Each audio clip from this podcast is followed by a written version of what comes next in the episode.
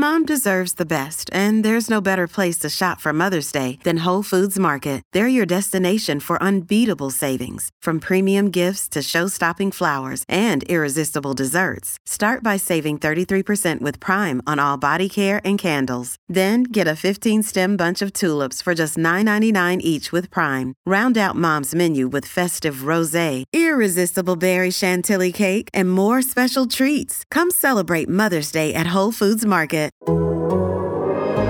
The Athletic.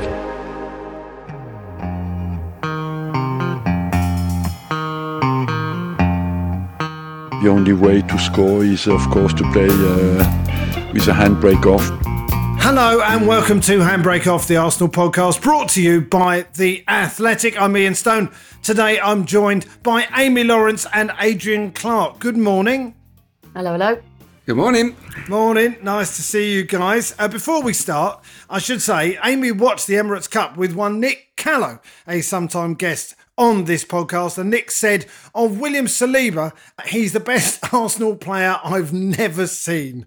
We thought what we do, it'd be a good opening question. Who's the best Arsenal player you've never seen? Uh, Adrian, I'm going to come to you first. Um, it's definitely Fabio Vieira because everyone keeps telling me how fantastic he is. Yeah, I was on a show the other day and it was an American show, and the guy w- was a real expert. He follows sort of Portuguese football, and he was basically saying, "This guy's going to take Odegaard's place." And I was like, "Hang on a second, he's the captain." I don't. I'm not, not quite sure about that, but he said no. This, this guy is is really really good, and and I just haven't had the opportunity to well obviously see him in the flesh yet, but but really other than YouTube stuff, I've, I've I'm not not had a chance to to watch him play, and he looks fantastic. So I'm going to say Fabio Vieira. I'm, I'm excited to see him. He looks very Arsenal, and that is uh, that's what we love to see. Talking of Yeah, what injured is what you mean? He's injured at the Well, moment. isn't he? didn't- yeah, no, that's not so That's good. That's not what you meant. I know that's not what you meant. By the way, um, we are going to talk about the optimism levels. Um, if you've read Amy's piece in The Athletic, talking about that very fact. And honestly, Adrian, that hasn't particularly helped, if I may say so, because, you know, you're talking about someone else who's apparently brilliant, but we haven't seen him yet. Amy, what about you? Who's the best Arsenal player you've never seen? well, uh, I have to say that Nick obviously said this before the kickoff uh, of the Emirates Cup game, so he has now seen uh, William Saliba, which which a lot of us ha- more have. Uh, and exciting that is too. But I just want to quickly follow up on Adrian's point. That wasn't who I was going to choose, but we were just loitering in the mix zone, a few of us after the game, hoping that somebody might come and spare us a few words of wisdom. And Edu wandered by, and uh, he's quite quite amenable these days and wants to sort of chat and be a bit more open with people. And it wasn't on the record or anything like an interview, but he was just happy to stop and share a few words. And he was complimented by one of the journalists on the work he'd done and the players he brought in. And mainly, of course, meaning Gabriel Jesus and, and the people that were on show. And uh, Edu just stopped for a moment and look, looked at us with one of those very, very knowing expressions, like quite smug and self-satisfied in a way, sort of, and went, "You wait till you see Fabio Vieira." Sort of effectively, he sort of volunteered his excitement before anybody had ever seen him, and so whatever whatever people think Arsenal have done so far, considering they haven't seen this bloke yet, he definitely got the feeling that uh, there's something special around the corner. So that was pretty interesting. I, I made the mistake of saying doesn't he look like he needs to go to the gym a bit before he, you know, before he's Premier League ready? Yeah.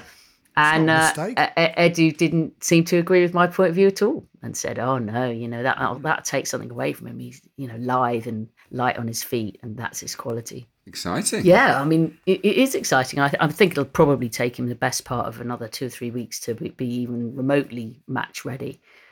But nice to think there's something in the wings of real quality. Which brings me to my answer of the greatest Arsenal player I've never seen. In my um, nagging back of the mind feeling that the thing about Gabriel Jesus is he's become so important so quickly that we're in this position that a whole season seems to hinge on the fitness of a guy who's never actually kicked a ball yet in competitive action for Arsenal. You know, what if something happens to him? He seems so utterly integral already to the way Arsenal play, to the strategy, to the press, obviously to the goal scoring and goal chance creation, to the atmosphere, ambiance, the energy. There isn't really an alternative of his caliber, I think, for all the kind of multifaceted players who can who can play along the front line. What he looks like he can bring is a bit unique. So the greatest Arsenal player that I've never seen so far is maybe another, maybe an alternative at centre forward.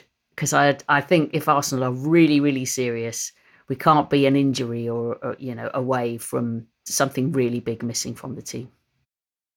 Adrian, I know you agree with that. I know you do. You're on this podcast a month ago saying we still need another forward, still need another forward, uh, and we'll get to absolutely. we'll get to that. I have to say, I, Gabriel Jesus. I mean, I've seen a few bits of the preseason games. I, I mean, I remember a time not too long ago when nobody ever used to watch preseason games. We'd go off to Austria, whatever, and we'd play five or six hmm. games. Mm and uh, you know the English boys would get drunk, and the French guys would smoke ten cigarettes a day, and then we'd all get together and we'd uh, win the title.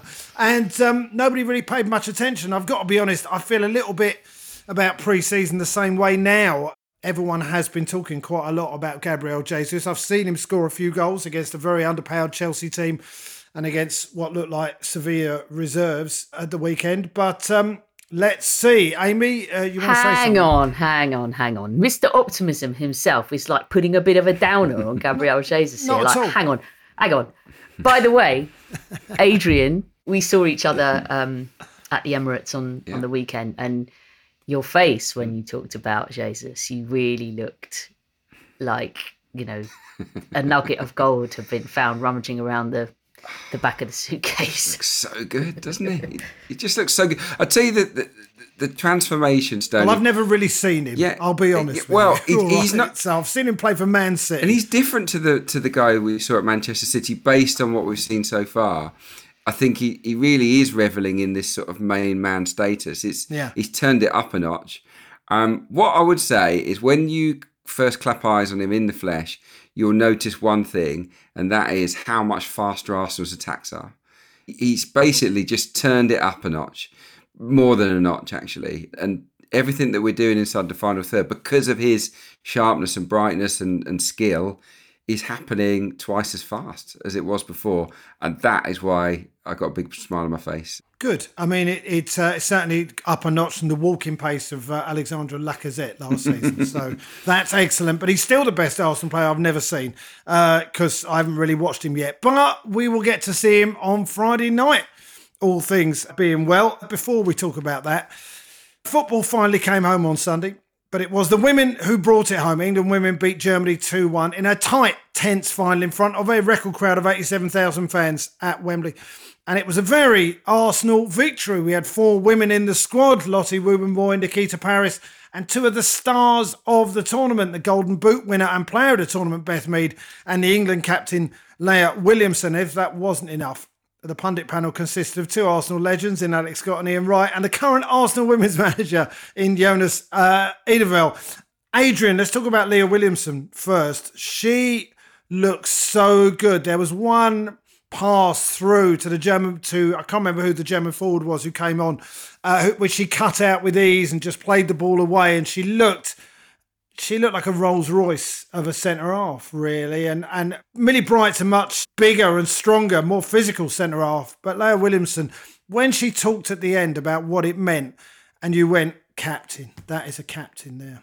Yeah, no, she's definitely a natural leader, uh, very popular figure at Arsenal. And yeah, she's a footballing centre half, isn't she? That's she that's what she is. She's very graceful, wonderful passer. I mean, the the, the forward passes whenever I watch her for Arsenal are, usually on point.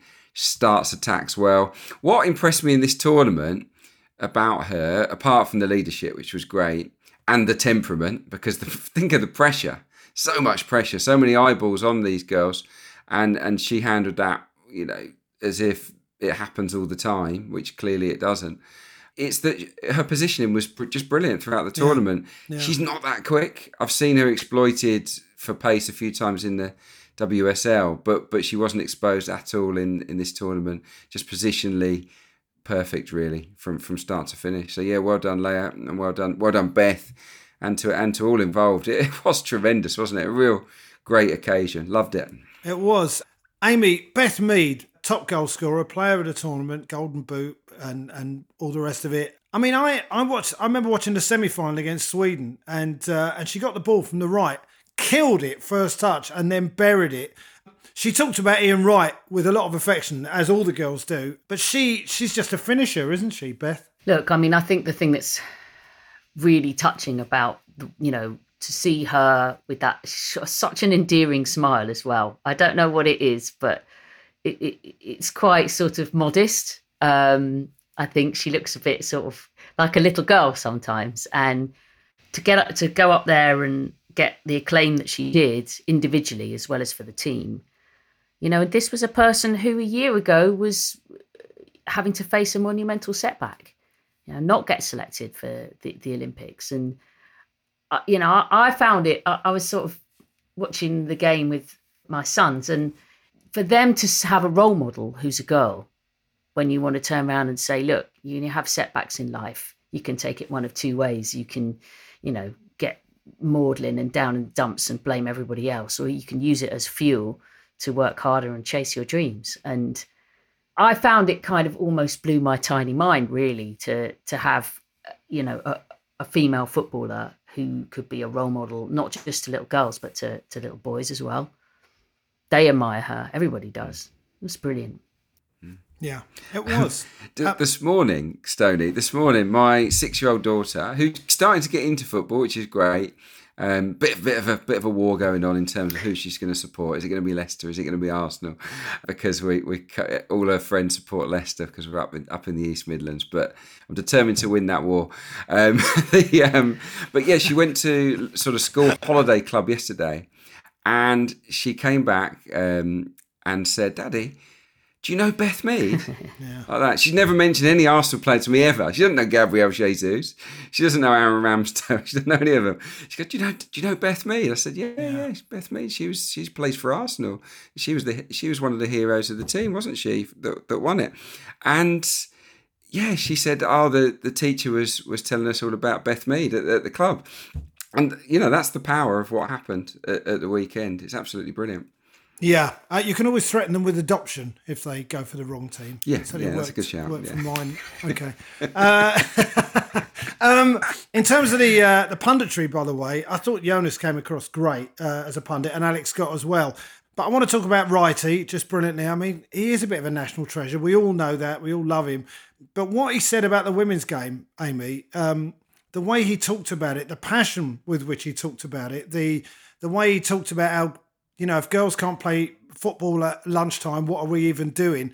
It takes, to a certain extent, it takes a man doing that sort of stuff, doesn't it? Especially a man who's got that sort of history in the game to really move things on. I, mean, I, I, I, thought he was absolutely fantastic the way he talked about it. Well, it's like anything um, where there's a struggle, you need allies. And the strength sometimes comes in allies that are not the same as the people who need the help. So it's really meaningful to have Ian Wright step up and take that stand. But it's Wrighty all over, and he he only has one way, and that's genuine. And if he says something like that, it's not for effect. It's not because he thinks he should. It's from the heart, like everything that he does. It is hugely helpful for the you know the notion of trying to grow the women's game to have people on board who who treat it with equality. Really, that's all you want. I mean, when I was growing up, I wasn't allowed to play football. I mean, I'm not saying I would have been any good or anything. So it's not like I'm sitting there thinking, oh, you know, that could have been me. I'm, don't get me wrong. But I, I wouldn't have minded playing just because I loved it. And when I kicked the ball about in our netball lesson at school, I got detention. That's true. That's not even an exaggeration. It's completely, it was so utterly frowned upon and discouraged. There was nowhere to play. I mean, there are still lot, you know, and Ian is right. There are still a, there's a huge disparity between numbers essentially in youth football with boys and girls. So if you've got a, a six year old boy, Adrian, rather than a six year old girl, and that boy wants to start playing football, there's umpteen grassroots clubs that you can probably find near to you. And a lot of those grassroots clubs will be in umpteen leagues with with uh, you know more than one team in each age group. So you get streamed a little bit accordingly and you can grow at the right pace for you. So the best will be playing for and playing with and against a higher quality player, and the ones who are, uh, need to learn a bit more and haven't got quite the same level still get to enjoy their football. Whereas with the girls, you often find a huge mix and range within teams because there's not the same numbers. So if you do find a local club, you might find the age groups are really broad. So you might find your six year olds playing with nine year olds or four year olds. And, uh, you know, that within that, there'll be big a big range, a spectrum of between the best and the and the ones who uh, have barely kicked a ball. So it's harder to to develop that um, striving mentality of trying to be the best, and that's where when you look at you know there has been great strides made, um, as you can see that from the fact England have won the Euros, but there's still a long way to go at grassroots to make that playing field broader for everyone, really. And then the talent pool becomes even greater. And the people who just want to play become, you know, it becomes more possible. If you were thrilled by what happened uh, over the last few weeks, and how could you not be? Well, first of all, get down to Meadow Park. Arsenal uh, women uh, play their games there. A season ticket is 80 quid. They're playing in the WSL. The first game, I believe, is Man City in a couple of weeks. Uh, 80 quid for a season ticket. You can see some of the best footballers in Europe playing there. And you can keep up to date with everything that's happening in the women's game by listening to the Athletics Women's Football Podcast and also the Offside Rule. You guys went to the Emirates Cup, did you not? Both of you saw the game. Mm. Um, Sevilla, were they really not that good, or or did we just blow them away, or is it a mixture of both? Amy, your piece, uh, you often get a bit tetchy with me uh, about being optimistic. mm.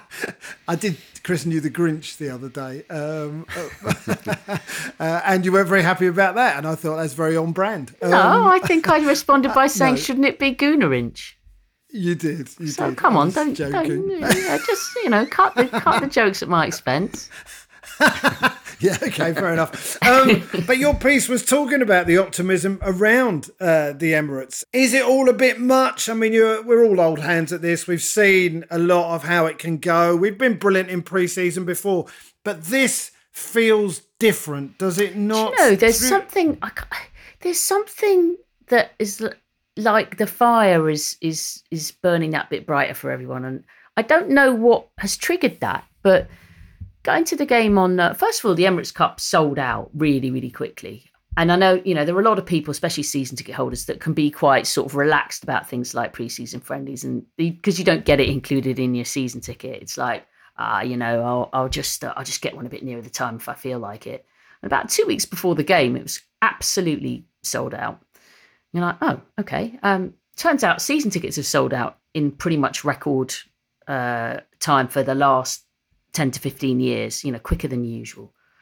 The new Black Away kit, when it came out, smashed records for, you know, first day sales of a, of a new away kit, like absolutely obliterated them. And you're like, you start to add these things together. Um, took the dog for a walk on, on uh, in the morning before the the Emirates Cup, which did kick off pretty early at twelve thirty, and nine o'clock I'm walking around the stadium. Just thought I'd pop round, like get a smell of it. There's loads of people around already, like get, taking pictures, getting new gear, just looking around, soaking it up, getting into it. I thought it's bloody three and a half hours till kick off here. What's going on? And you uh, said the queue for the club shop was honestly what the time. queue for the club shop when I turned up about an hour before the, the game uh, started. I just sort of stood there and thought, what were all these people standing in a line for? And then you realise that, you know, they were waiting to just get in. It was like being at Heathrow. you know, it was it was busy, busy. like, and uh, I think all those things just tell you that people are into it. Now, it's interesting because towards the end of last season, it felt a bit like so much of that vibe would hinge on Champions League. And yet, this is still happening despite not getting in the Champions League, which is even more uplifting in its own way to think that people are buying in despite being disappointed with, uh, with, with the finishing position last year. Yeah, I think that that is very encouraging, isn't it? Really, Adrian, do you feel that same way about it? I mean, I, I, again, we have to temper this with it. It's only pre-season. Yeah, but I don't think We've people. I don't games. think people. Sorry, I don't think people are turning up thinking we're going to win the league. I think people are just enjoying the ride. No, I agree. There's not an Arsenal fan out there that thinks that we're going to win the title, but we do believe that we are we have as much chance as Spurs, Chelsea, and Manchester United of finishing third or fourth, or of winning a trophy, be it the FA Cup, League Cup, or Europa League. I think people are starting to really believe in the team. It is amazing given how disappointing the end of last season is. But the reason I think people are still engaged and locked in with this team is because we can all see with our own eyes that they're getting better. And they're getting better at quite a rapid rate. And, th- and that's because they're young, hungry, really talented players that are suddenly looking far more cohesive and, and united as a team. And I think when fans go to matches to go and watch their team, cheer on their heroes, they want to see a group that feels together on and off the pitch. And that's what's happening in the stands. There's not too many dissenting voices. Everyone's in it together. And I think what they're seeing on the pitch is something very, very similar. So the players that, that weren't on the boat, as Arteta said, have, have gone or they're going. And everyone that's on his boat at the moment looks sharp, fit, ready for the new season. And, and, and the fans are excited to watch them. So, yeah, I totally get the excitement. Really do. I, I feel it myself. I'm excited about the, the start of this season. It feels, after treading water for a while, it feels like we're we're we're on that upward curve, and yeah, things are going to happen. Finally, the fan base has come round to my way of thinking. See, I was in this position last year, you see. I really, really loved watching them, notwithstanding the end of the season. But I tended to feel, you know what? Any team that lost most of their first choice defence would struggle. And that's what happened in the end. The squad was a bit thin, but we seem to have addressed a lot of the issues. Uh, Amy, what about making Martin Odegaard captain? I mean, there's a lot of leaders in the team, but he's captain of Norway. He's in the right position for me for a captain, playing in midfield or defence. I think he's got to be one of them. I never like forwards as captains. And the players, I think, look up to him. He's the creative hub of the team. It's the right move, isn't it? Well, uh, as Adrian mentioned, apart from the uh, the the spectre of Fabio Vieira coming in and whipping his place away from him, um, uh, I felt for a while like there was an inevitability about it, particularly um, when I w- went over to Norway uh, last season and spoke to quite a lot of people who knew him well, including the Norway manager, who spoke very convincingly about the reasons why uh, he's a very obvious choice as captain. And I think in you know Arteta has just been so glowing about him whenever he's spoken about him, and as much about kind of conduct and communication and personality as what he actually produces on the pitch. And I think for a coach to have that guy on the pitch who who speaks for them and who acts for them, and Odegaard's very good at transmitting what coaches want. That's probably been the biggest thing in his favour. He's well liked. He speaks well. By his own admission, he's not the loudest talker, but he, you know, I think when he speaks, people listen. It's a really pleasing thing for him when you think about sort of where he was just over a year ago in terms of his career, having had several years of loans, having lived with the sort of spotlight of being, you know, the great hope of of his country and of, of a club as enormous as Real Madrid. The scrutiny that comes with this sense that it was like, what you know, when's he going to settle down and, and be the guy? You know, within a space of a year, he's captaining his country, he's captaining his club, he's you know become an integral, much loved figure at, at the club, and and says he feels very much at home at Arsenal. He's the sort of person you can imagine spending many years at the club if he's happy and the club are happy with him. So, yeah, good move all round. Does feel that way. It feels like he's home, doesn't it, Adrian? Really, it just that's what I think you alluded to that in your piece, Amy. But it, it it really feels like he's found a place now at Arsenal. Yeah, exactly. He, fit, he fits it like a glove. You know, stylistically, as a footballer, he's he seems to have that sort of Arsenal DNA in him, doesn't he? And yeah, I, I like the way that he sets the tone. He sets the tone in the games uh, by going to press the defender. You know, he's in that number ten position. He's often the trigger. He works very, very hard to to show for the ball and to hunt down the ball as well. He's I don't think anybody last season per 90 minutes ran further than Martin Odegaard. So so that's a good example to set. Not that it's all about how far you run, but it's no bad thing. His attitude looks great.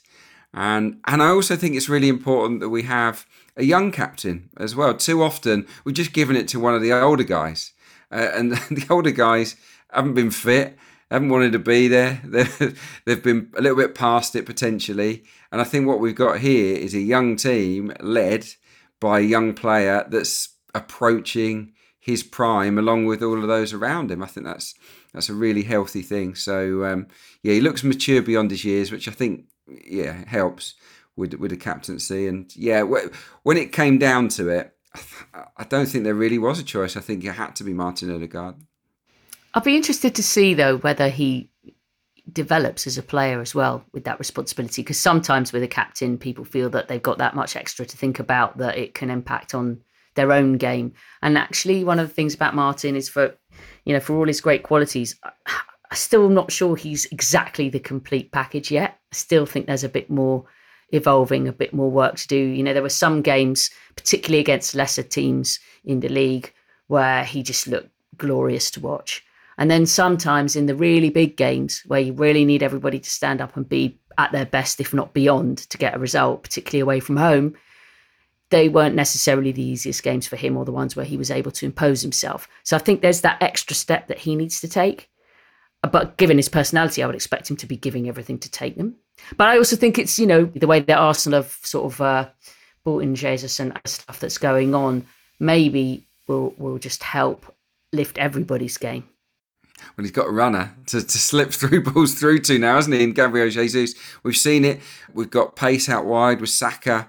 Obviously, with the penalty we, that he won against Sevilla, it was a through ball. There was another one a couple of minutes later where he split the defence for Saka. He can do the same for Martinelli on the other side. I think he's got the players around him to, to really shine this year.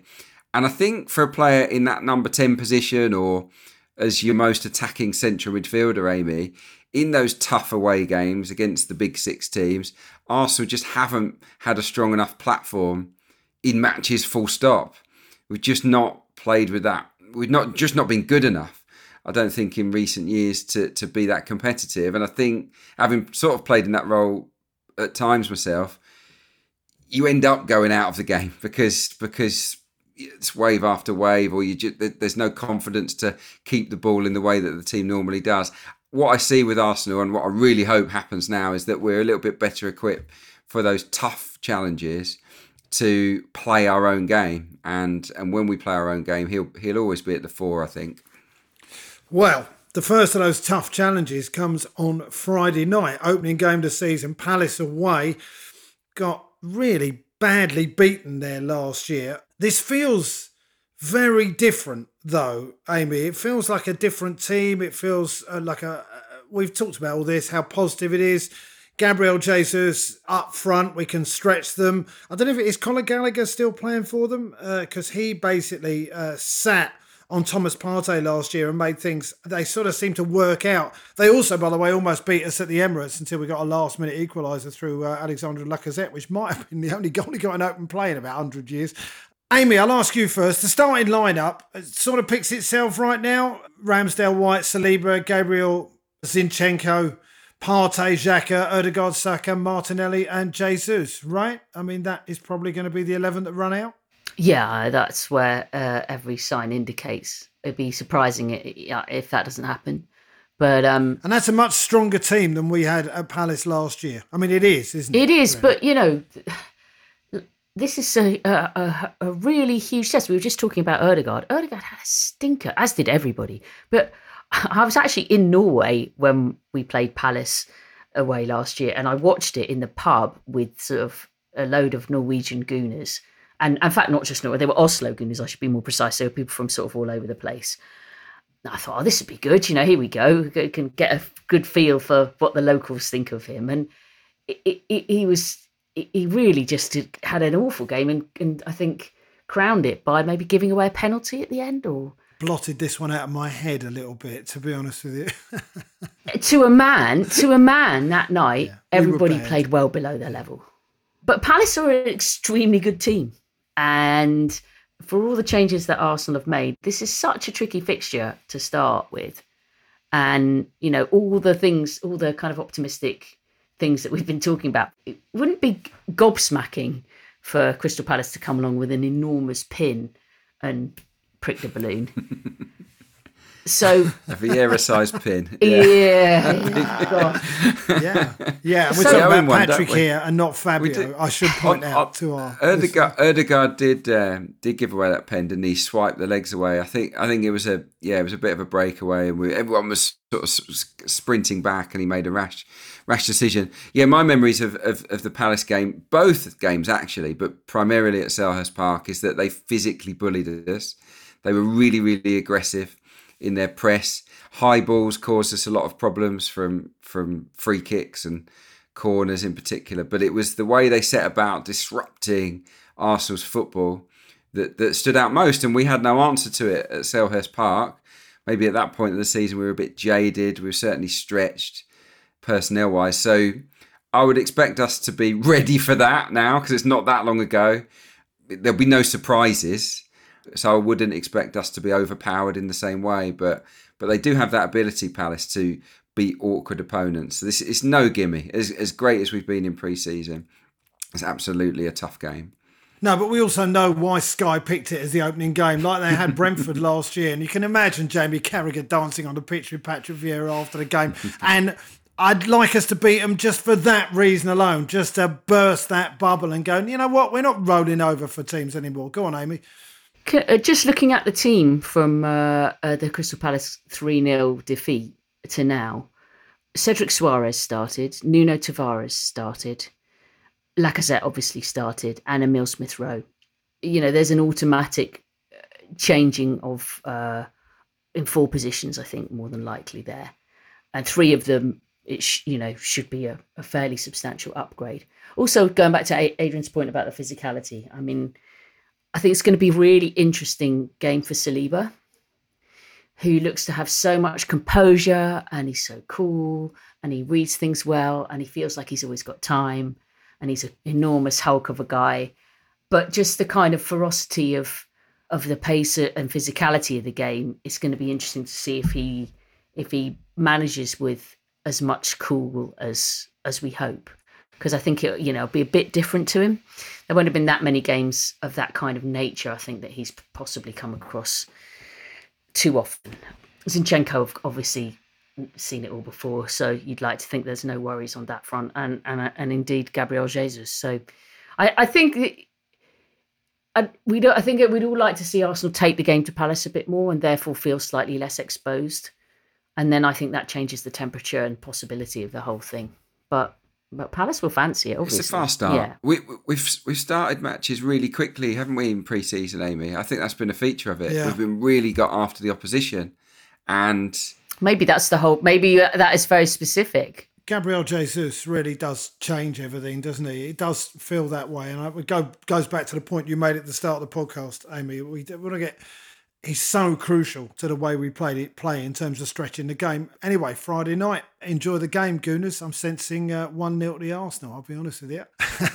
anyway, this is Handbrake Off, the Arsenal podcast, brought to you by the Athletic. This episode is brought to you by Michelob Ultra, the official beer sponsor of the NBA. Want to get closer to the game than ever before? Michelob Ultra Courtside is giving fans the chance to win exclusive NBA prizes and experiences like official gear, courtside seats to an NBA game, and more. Head over to michelobultra.com slash courtside to learn more. We were a bit uh, with the handbrake at time. Ian Stone here with Adrian Clark and Amy Lawrence. A couple of little chats about people who might be leaving. Nuno Tavares over to Marseille. I don't know if you noticed that he replaced Sayed Kalashnikov at half time. Essentially, we swapped terrible crossing for terrible shooting, as far as I can see. Um, do you think, Adrian, that this is um, he's sort of one foot out the door, or do you think they're going to give him a loan and see how it goes, Nuno Tavares? No, it's hard to say because because if he's is. excellent uh, at Marseille, then there's always we'd always welcome him back. But I think he's got a lot, a long, long way to go. When you compare him to Zinchenko and Tierney, he's just not in the same same level. Unfortunately, in terms certainly in terms of his defensive awareness and positioning. So yeah, I think probably it's the, it's the beginning of the end to his Arsenal career. But but I wouldn't want to write off any player that that goes out on loan and, and shines because players do do improve, especially young players like him. So hand on heart, I'm not a massive Nuno Tavares fan. I did I, I like my fullbacks to first and foremost be good defenders, and and I think that was probably one of the weakest aspects of his game.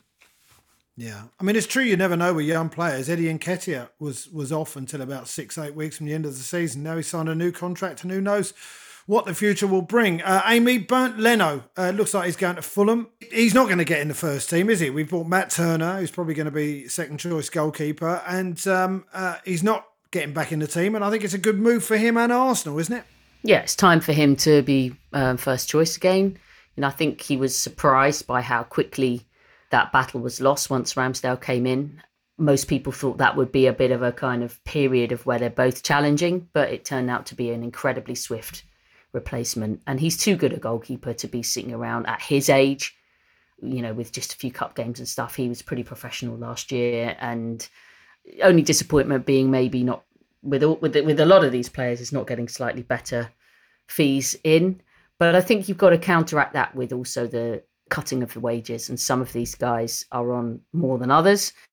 So I think uh, when all the outgoings are, um, are totted up at the end of the day, uh, when the window closes, even if Arsenal might not have generated as much sort of hard cash as you'd like in terms of fees, I think that they'll be really satisfied with having to, you know, with having the ability to get a few high earners off the books.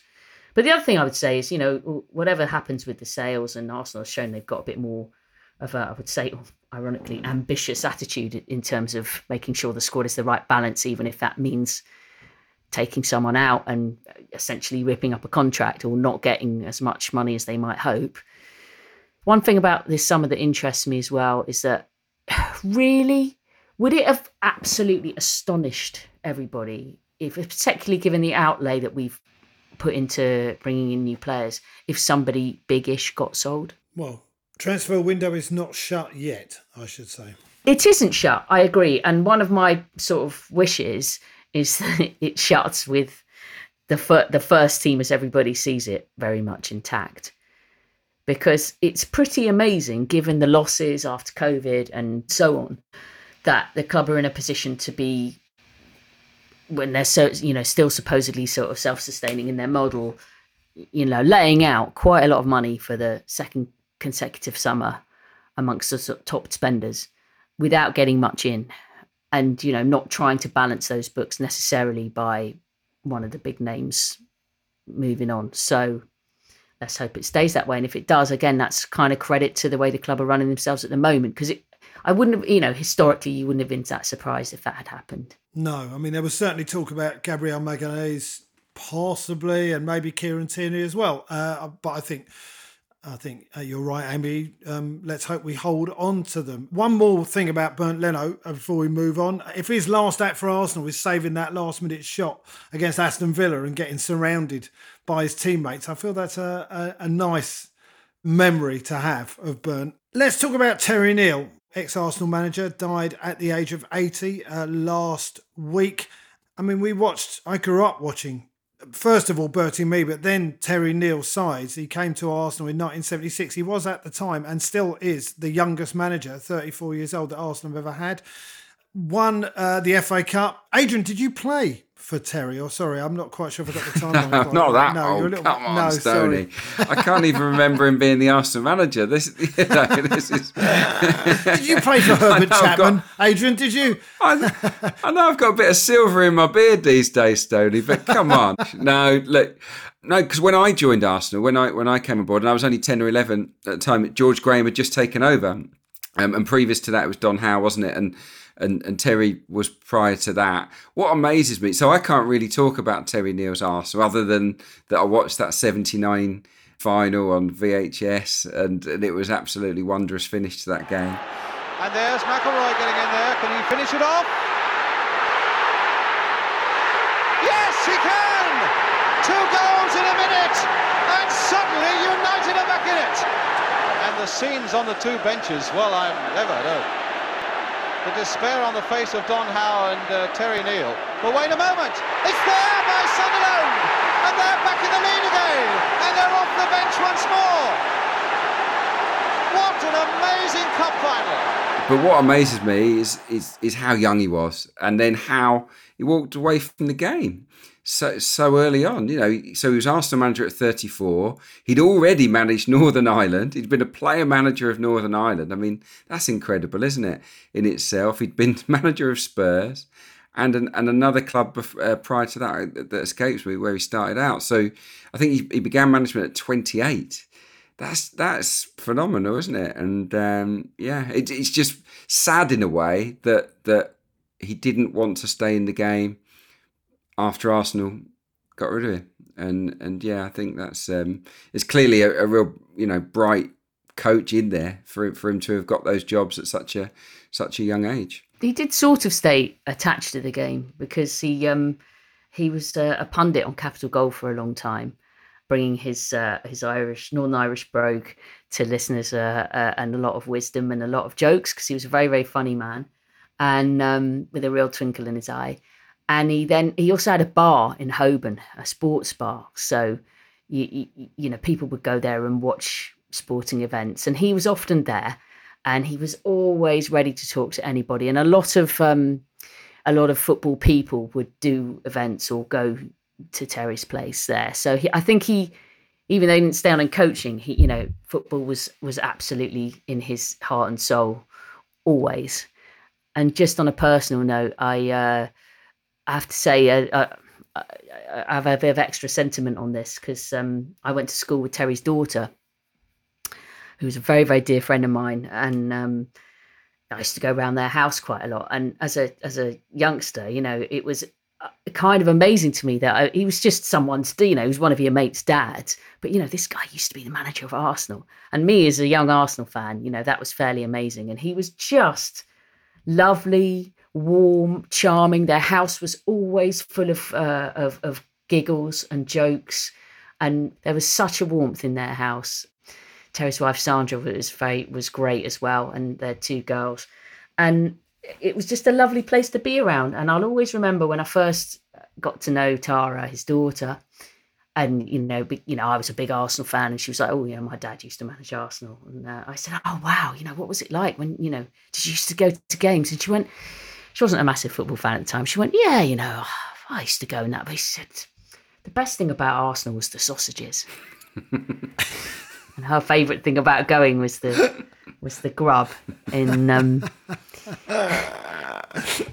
in what used to be the cocktail lounge because uh, in those days women and girls even of VIPs were not allowed into sort of director's box or anywhere s- sort of too swish like that. But yeah, they were a super family and um, love them all. And Terry was just a, a lovely man who was always pleased to see you and always pleased to talk. Very, very genial and and cared about people. And I think it, that he reflects that reflects him a bit as a manager. You know, he was a talker. He wanted things to be, you know, an energy to come through what he said.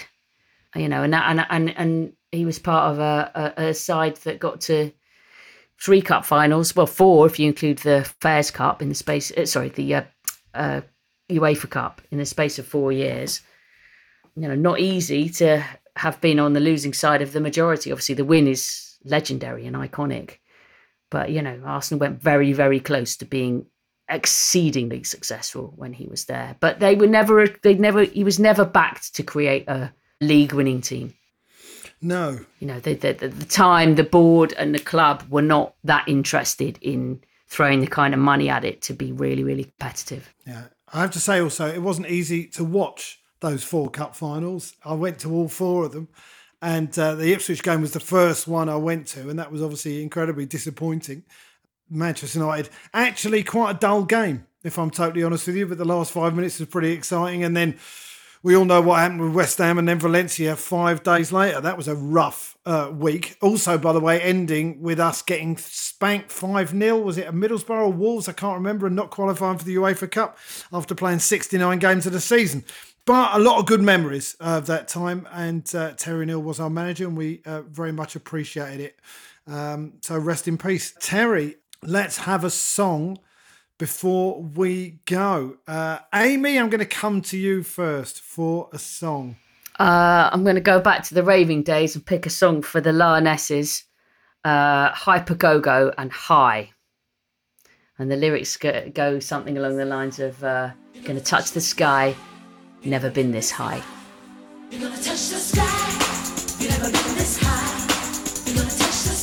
Oh, that's great. I really, I remember that song. that's a very. I don't. I didn't really like my choice. I'm having that as well, if you don't mind, Amy. No, I, I think it's really good. I really, really like that. Uh, Adrian, what have you got?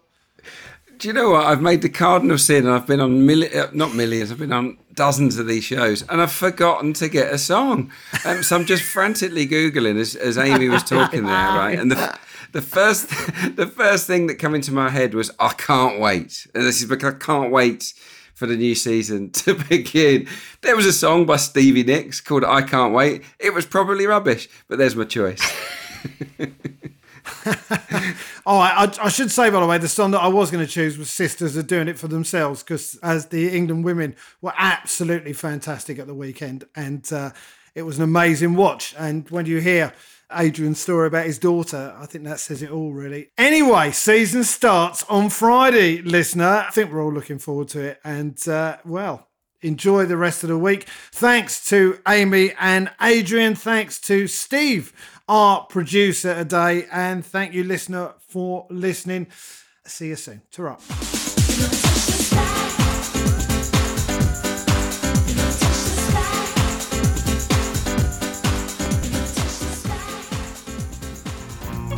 Athletic.